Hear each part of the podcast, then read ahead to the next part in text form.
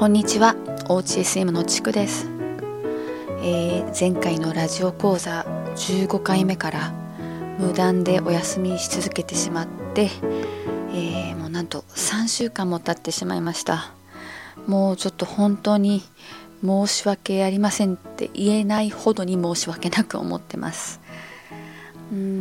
まあ、私の場合はあの実際に忙しいのか要領が悪いのかもう仕事が遅いのか何なのかちょっともう自分でもよく分からなくなってます。ただあのマルチタスクが苦手なのにあちこちでやらなきゃいけないことがあってもう to do リストもちゃんと作ってるんですけどでそれでチェックもしてるんですけどまあちょっと頭がパンクしてるっていう部分もあるかなって思ってます。本当はこんな、まあ、余裕のない時にラジオとかは始めない方が良かったのかもしれないんですけど、まあ、大学院を卒業してしまったらもう本当にこの日々の生活が忙しくて新たに勉強する時間というのも、まあ、取らない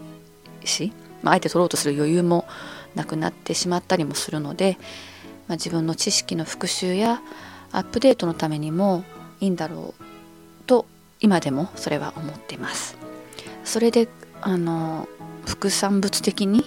まあ、どなたかの参考にしていただけるんだったら、まあ、なおいいんだろうなって思ってます。なので細々とではありますが続けていくしだ努力はこうしたいなって思っていますので改めてよろしくお願いします。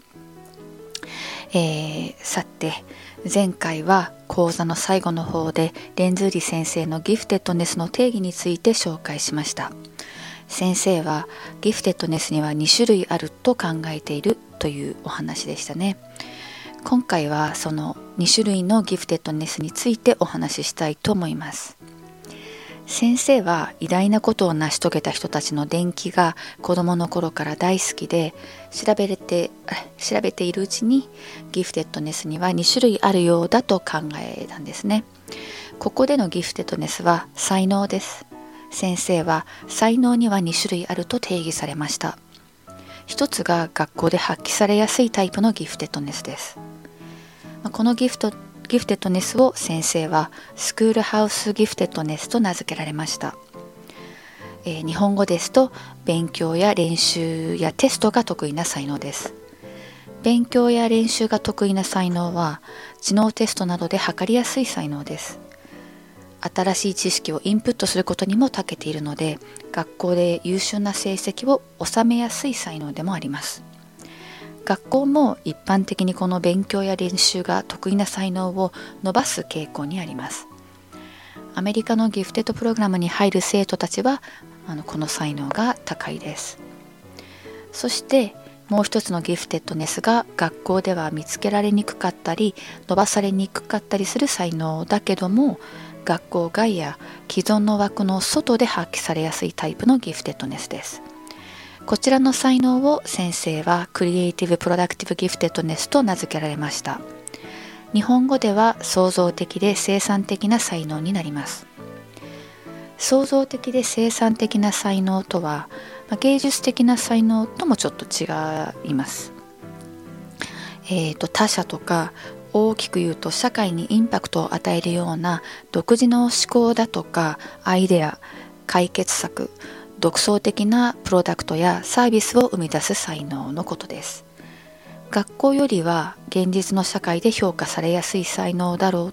うかなと私は思います、まあ、あくまでも学校と比較してということですけどね。